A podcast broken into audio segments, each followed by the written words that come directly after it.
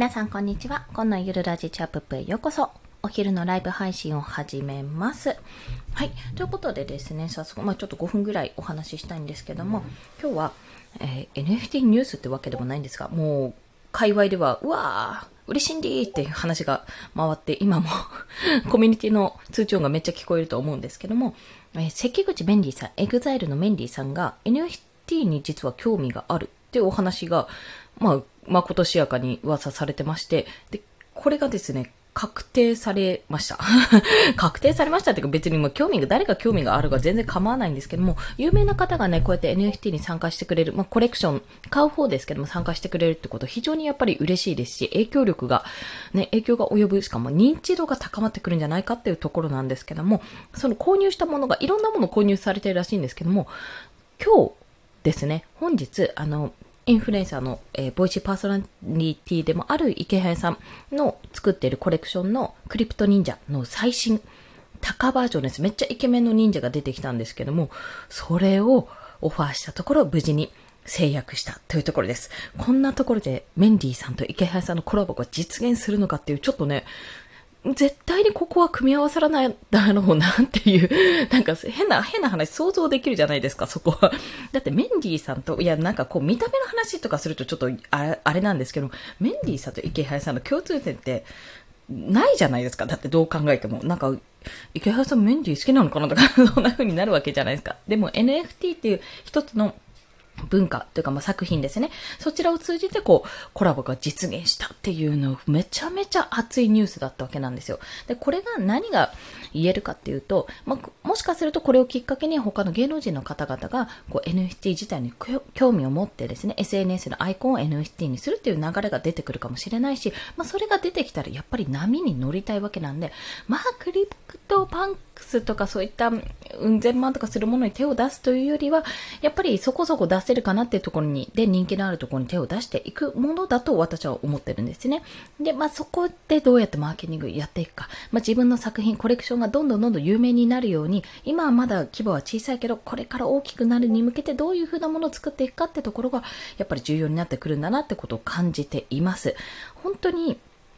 私の場合はですけど、私は今、その猫さんの、あ、そうそう、コレクション、ようやくボックスの部分ですね、は作れたんですよ。で、これね、あの、やっぱり作るのに全然手数料かからないし、あの、なお、修正も効きます、全然。あ、な、なんなら修正しましたし、私。で、何につまずいてたか分かったんで、そこ報告すると、あの、えっと、どこあの、ドメインというか、えー、URL ですね。URL の、あの、要はオープンシーの URL の下の部分が決められるんですよ。まあ、独自ドメインみたいな感じで決められるんですけども、まあ、ページの部分ですよね、いわゆる。そこの部分が、えっと、小文字と、アルファベットのみだった、アルファベットじゃない、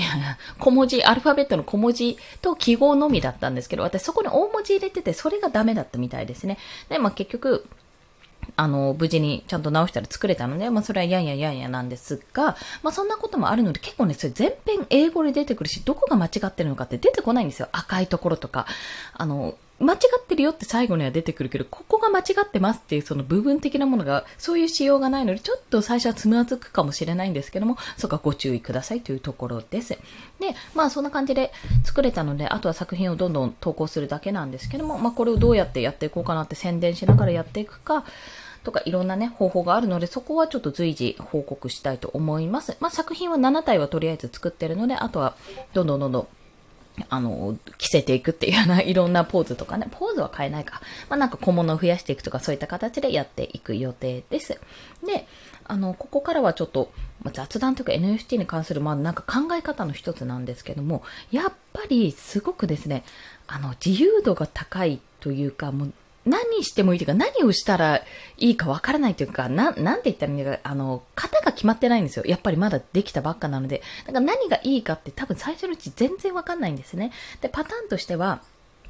あの、もう一度やってみて、失敗を覚悟でやってみて、そのままいろいろ試してみるパターンと、まあ、あの、じっくりじっくりリサーチを重ねて育てて、こういうのを作ろうっていう風に作って育てていくパターンって多分2種類あるんですよ。で、まあ、前者は前者で何がいいかっていうと、まあ、早めに自分がやったよって実績が出せるってことと、まあ、宣伝して売れたら嬉しいってことで、まあ、そういった意味での実績が早め早めに出せるってとこ。ただ、あの、後者の何がいいかっていうと、まあ、じっくりリサーチを重ねることで、もしかするとすぐに売れるような仕組みになるかもしれないし、あの、人気になったらね、すぐにオファーが来て、もうそのまま売却っていう形になるかもしれないっていう、そのやっぱり、ちゃんとみっちり準備した分、あの、出せるってところありますよね。まあ、ここに関してはね、本当に二者択一、まあ、それ以外のこともあると思うんですけどいろいろね、やってみないと分かんないってところがあるんですよ。だからどっちに転んでも全然いいとは思うんですけども、私もね、どうしようかな、準備もうちょっとやった方がいいかなって、うんぬんうん悩んでるんですが、結局、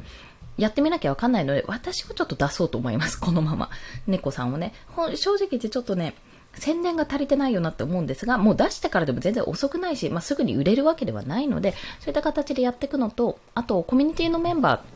あの、フリーランスの学校とかね、そっちの方にも相談してみようかなって、こんな猫どうですかみたいな感じでね、やってみるのもいいかなとも思いますし、あとはやっぱり、あの、朝にも言ったんですけど、猫飼いの方がいるので、まあそんな方々に届けられたらいいななんてことを考えております。そして、あ、過ぎちゃった。最後に、やっぱりね、ブログ書かなきゃダメだって思いました。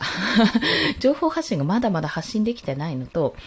なんかこれはつい、これすごいなんて話をどんどんどんどん言ってるだけじゃ結局意味なくて、それをまとめたメディアがないとダメだなって思いました。で、メディア作りはもうすでにされている人が多いんですけども、やっぱこの初心者視点というか、今やっぱりやっててわけがわかんないうちに、なるほどなるほどで書いてある。まあ自分が理解をするためにメディアを作るっていうような印象で、最初のうちはブログを作ってみて、まあなんか始めてみたいけど、なんか意味がわかんない、用語がわかんないっていう方がいたら、そういった方がなんかパッとわかりやすい、見てわかりやすいようなブログを作っていく予定です。まあ、あの、私、ドメイン名がママ NFT になってるんですけども、まあ、ママでも始められる